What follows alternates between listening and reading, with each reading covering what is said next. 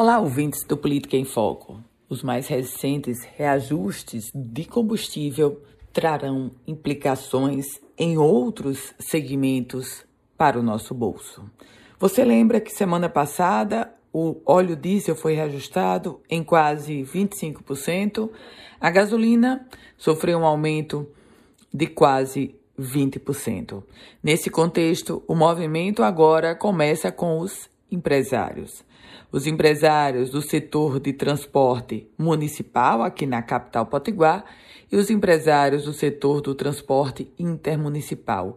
Ambos trazem uma mesma cobrança.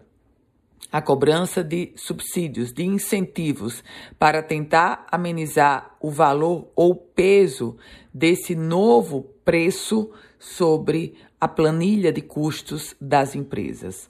O combustível, de uma forma geral, responde por 40% dos custos de uma empresa de transporte. E o que a classe empresarial agora quer é um novo subsídio ou um reajuste da tarifa.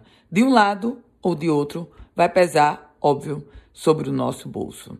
Nesse contexto, é esperar qual vai ser o posicionamento do governo do estado qual vai ser o posicionamento da Prefeitura do Natal. Também é importante lembrar que, no caso dos empresários do transporte municipal, do Seturne, aqui da capital potiguar, recentemente já foi assegurada a continuidade de incentivos e subsídios que eles têm. Eu volto com outras informações aqui no Política em Foco com Ana Ruth Dantas.